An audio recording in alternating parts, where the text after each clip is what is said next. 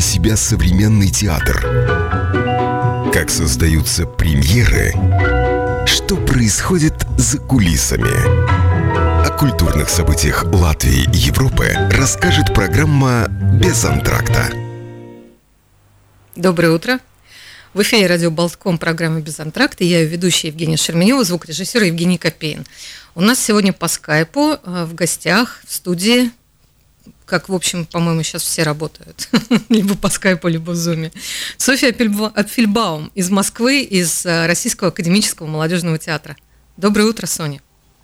Доброе утро. Очень приятно тебя видеть. Спасибо большое. Но у вас уже 11, у тебя уже рабочий день в разгаре. Да, если так сказать. Ага. И... Там в театре тихо, довольно пусто. Вот мы в дирекции практически как штаб находимся. У вас штаб, э, ну, при условиях, как я понимаю, всех отпускания в выходные дни. Как театр вообще? У театра же уже сколько? Уже 10 дней, да, находится вне работы или чуть меньше, или неделю? Да, фактически вот 16 э, марта, 16 марта был последний спектакль. Э, вот. Это был спектакль театра нации по такому вот падению, потому что это был давно запланированный спектакль, они его не стали отменять. Хотя за там два часа до этого как раз вот вышла, указ мэра вышел. Вот, сыграли, и, собственно, все, да, и вот с 17 числа для нас непривычно тихо в театре. А у вас же сейчас должны были быть каникулы. Э, вы да, же театр, да, который работает каникулы, с детьми, со да. школьниками. Да, это обычно такое... Я люблю эти очень дни, потому что это дни, когда в будни ты приходишь утром в театр, а здесь полно зрителей, что это непривычно.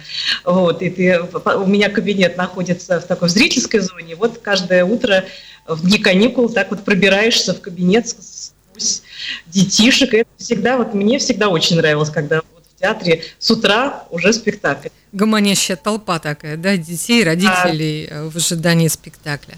И сейчас да, вы все спектакли переносите, так я понимаю, да, стараетесь сохранить репертуар?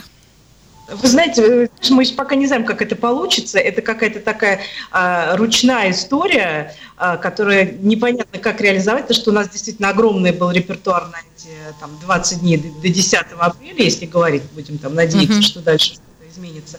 Вот. И мы пока как бы на неопределенный срок, осенью мы полагаем, что мы должны все это сыграть. Мы очень просим наших зрителей билеты не сдавать. Мы сделали рассылки. Это тоже было непросто, потому что есть наша база, есть база МТДЗК, э, то есть люди, которые покупали билеты через МТДЗК. Через МТДЗК – это система продажи билетов в Москве.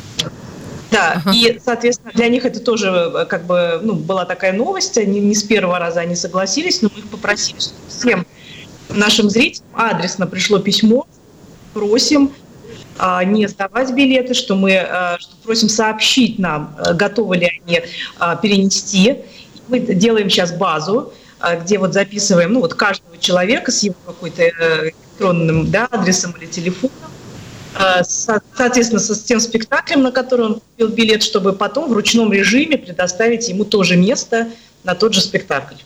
Ну, вот с каникулами, конечно, сложно, потому что как найти место для каникул, для дневных спектаклей, это уже, конечно, вопрос. Я так думаю, да. да? Для вас это сложная ну, история. На самом деле, вот школьные группы в основном, они э, сдают билеты. Ну да, это, понятно. Вот, сдают, и, соответственно, мы вот возвращаем. Сейчас поток чуть-чуть э, снизился. Вот. Но, конечно, последствия мы будем долго изучать. Ну, как бы такой вот опыт э, переноса. Мы тут обсуждали, а что будет, если люди не смогут в этот день, тогда что? Я говорю, ну, будем дальше переносить, будем с каждым общаться. Ну, Соня, очень... а, а можно я с тобой поделюсь своим опытом переноса? Да. У меня, у был тоже очень тяжелый опыт переноса. У нас был фестиваль в Норильске в 2009 году, спланированный. А, уже все было сделано, и даже были оплачены половина гостиницы. Ну, то есть, как бы бронь внесена за гостиницу, были куплены билеты всем участникам. Это Норильск, там было все очень сложно, запланировано, сделано. У нас летели люди из Франции, два коллектива, детский коллектив театральный и взрослый музыкальный. У нас был спектакль. В общем, у нас было 10 дней фестиваля, которые мы спланировали в Норильск, просто день за днем, день за днем, такой очень, очень серьезный был проект. И он должен был начаться 1 октября 2009 года, а 11 сентября 2009 года мне позвонили, это все было как бы инициатором был фонд Прохорова. Мне позвонили из фонда Прохорова и сказали, что очень жесткие условия расторжения а, партнерства с Норильском, и фонд Прохорова вынужден уйти оттуда со всеми своими программами. И я говорю, так, а что будет с фестивалем? Они говорят, мы вас очень просим по возможности перенести его в Красноярск в эти же даты с этими же участниками.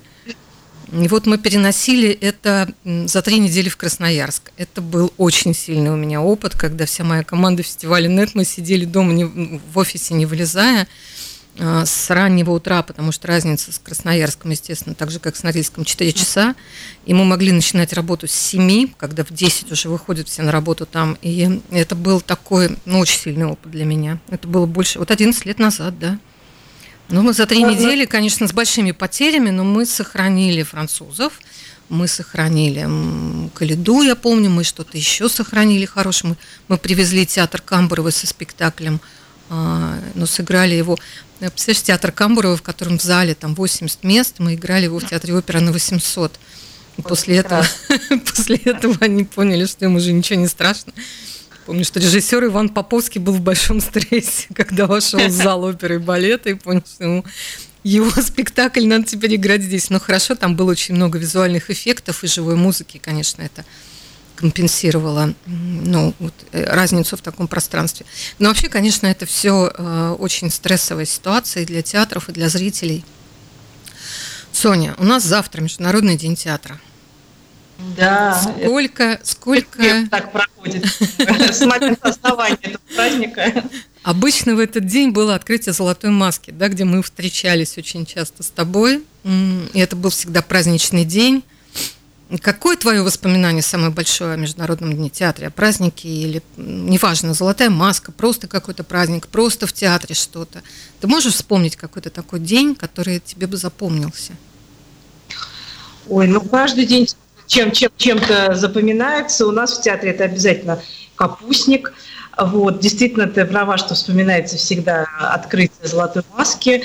В этот день я так помню, что всегда вручались вот эти почетные маски для а, людей, которым, ну, как бы вот уже за заслуги, да, а, делалась последние годы церемония.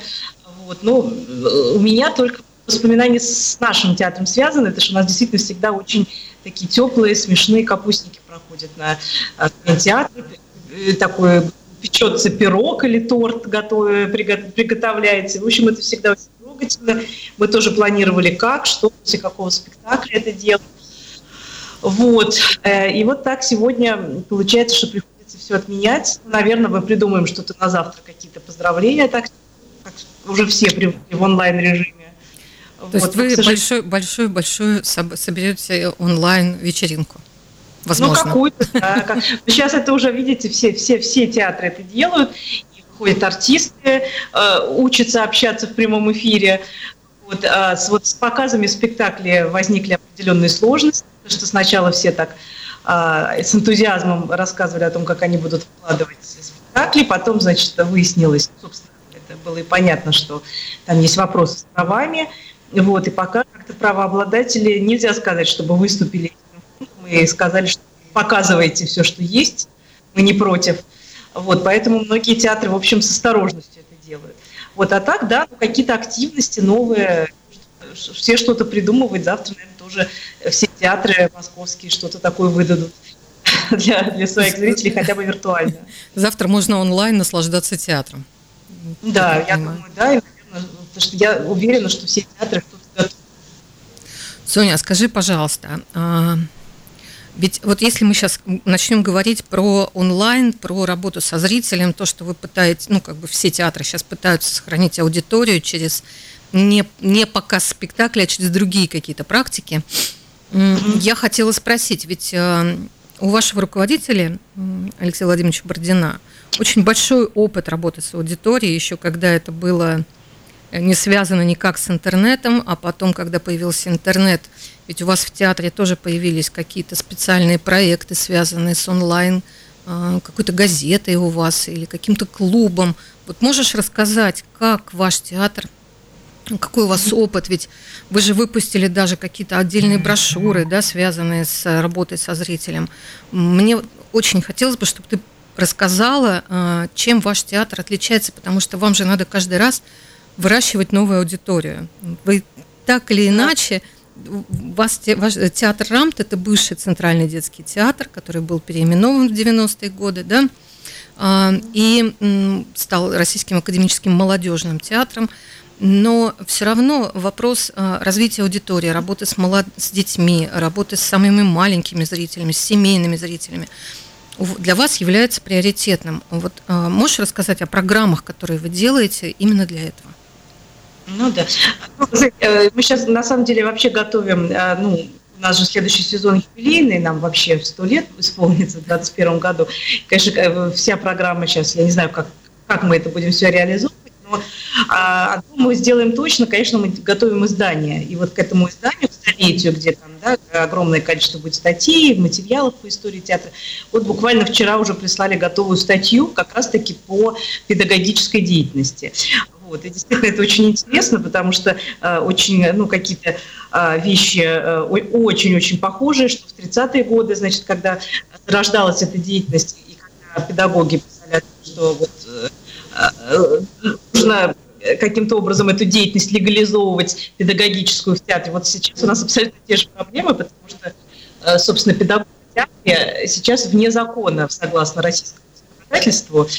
Э, вот. И, собственно, а такой профессии нету. Но деятельность такая была всегда и в советское время, и, как ты правильно говоришь, она как бы была возрождена в постсоветское время.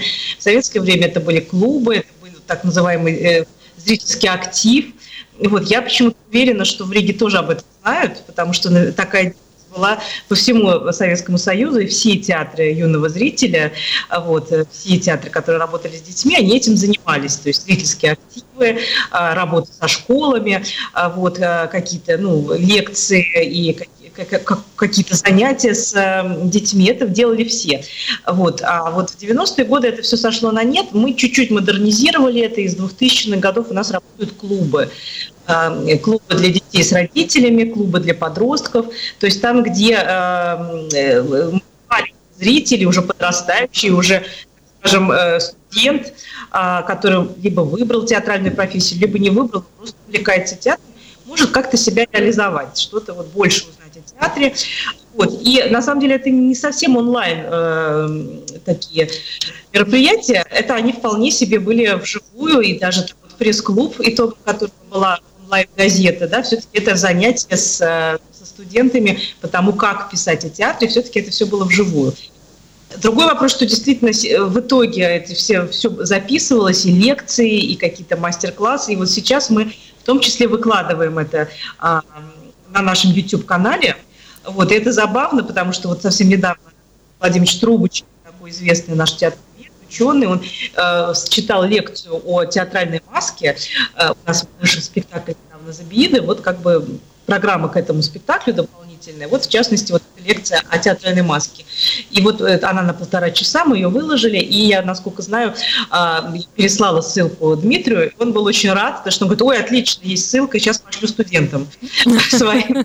То есть как бы здесь такая получается перекрестная история, вот, что наши образовательные проекты, в общем, они дают вот такой эффект так что сейчас мы действительно вкладываем, поэтому, собственно, э, как бы любой человек может ознакомиться с тем, э, что такое вот такие общедоступные программы РАМТа, потому что вот уже на нашем YouTube-канале выложено несколько лекций, вот как это все происходит, э, как это все делается. Конечно, клубы детские, там, где занимаются с детьми, это, конечно, это, этих записей нету.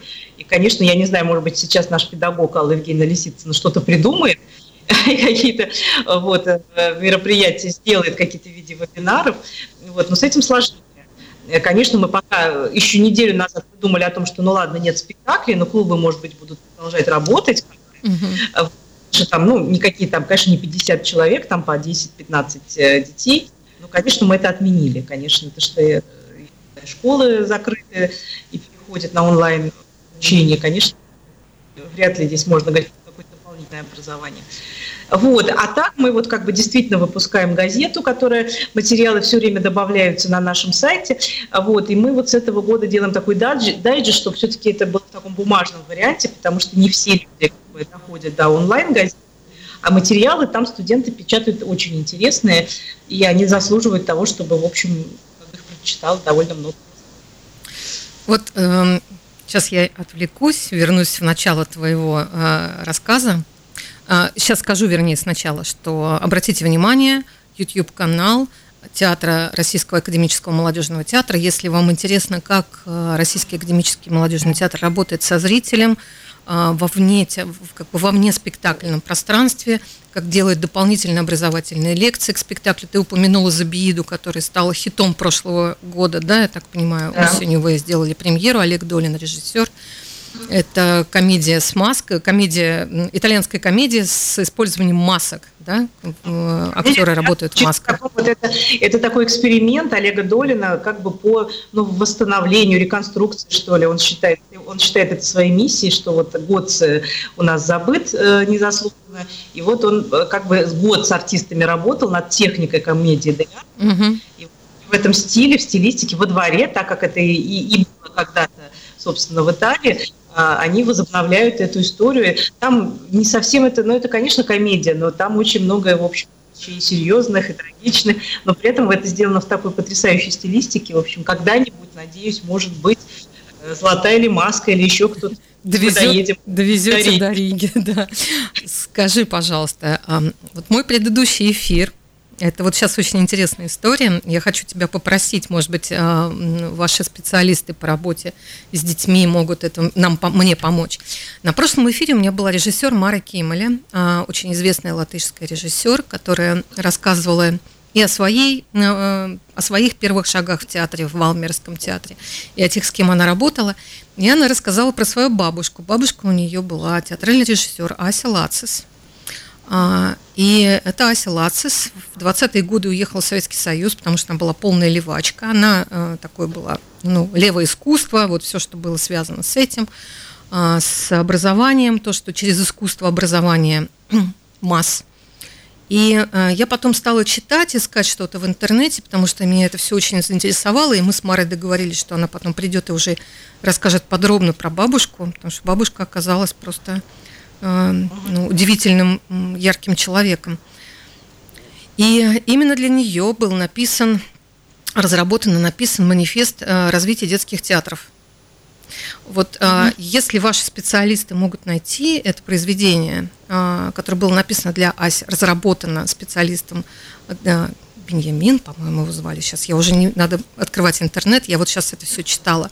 Один из философов э, современной э, тоже левой культуры коммунистической.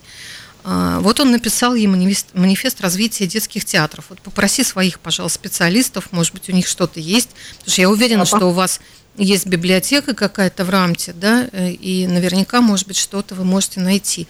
Я была бы очень признательна, если бы мне, например, отсканировали, прислали, я бы с удовольствием почитала, например, это все а, в любом формате, потому что я заинтересовалась очень. А, на русском языке же мы очень мало имеем информации о, латышском театре. Я вот стараюсь сейчас что-то и для себя, мне очень интересно. И видишь, какие перекрестки случаются. Мы с тобой сегодня разговариваем.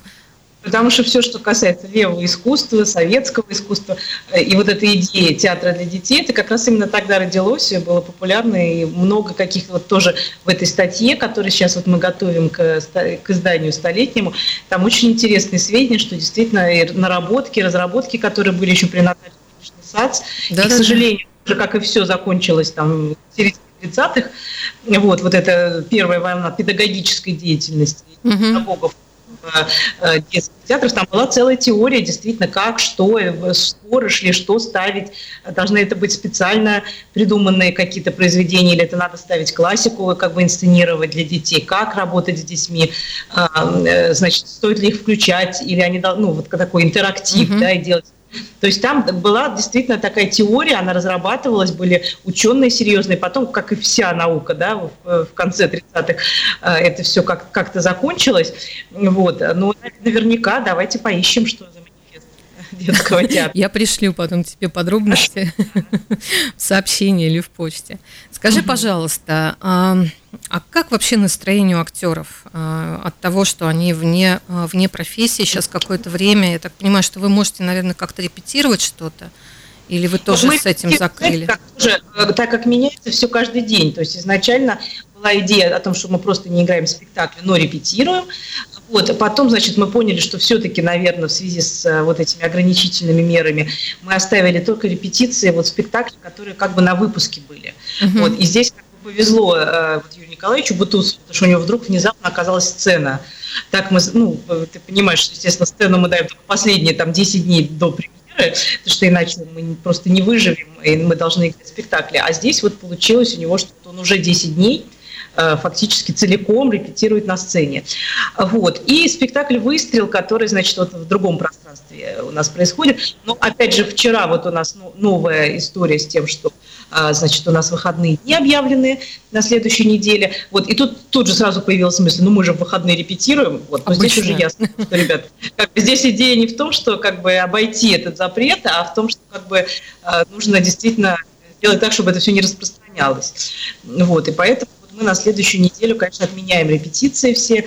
Вот актеры дома, вот, периодически, значит, вот выходит в свой Инстаграм, что-то рассказывает зрителям. Э, вот, э, э, пока настроение у всех боевое. Все хотят играть, все хотят репетировать. Мы вот уже в условиях отсутствия спектакля мы сыграли потрясающий спектакль «Лысая певица». То есть он готовый спектакль, уже все. «Лысая вот... певица», извини, был перебой немножко в связи. «Лысая певица», да? Да, «Лысая певица» и «Анеска» в постановке Екатерины Половцевой. То есть вот уже 20 марта должна была быть премьера. Угу. Вот, и вот, собственно, готовый спектакль очень ждет своего зрителя. Вот, будем надеяться, что мы в какое-то обозримое будущее сможем его сыграть. Очень, очень получился прекрасно. Может быть, еще на таком подъеме, на каком-то, не знаю, нерве сыграли ребята. Было очень здорово. Вот, но это такой был вот, ну, чисто внутренний показ и только... Соня, а, я должна тебя спросить, мне не простят зрители, а, все-таки. У тебя же опыт года, полугода. Сколько ты находилась дома? Я полтора года. Сколько? Полтора. Я вот сейчас сижу, думаю, это осень, 8, э, осень 17 весна 19 да? Полтора. Э, весна 19 Ну, да. примерно год назад. Примерно же год назад это случилось, по-моему, в апреле, да? Как-то вот да. неожиданно для всех то, что а, по, дел, по делу платформы. Да. да, но дело в том, что тут надо понять, что это две большие разницы все-таки. Как бы нам не разрешен был интернет. Вот, и поэтому здесь э, ну, нельзя как бы сравнивать, да. Ну, то есть как, э, понятно, что э, там можно было там где-то что-то, чтобы муж скачал какие-то фильмы или что-то, я их смотрела.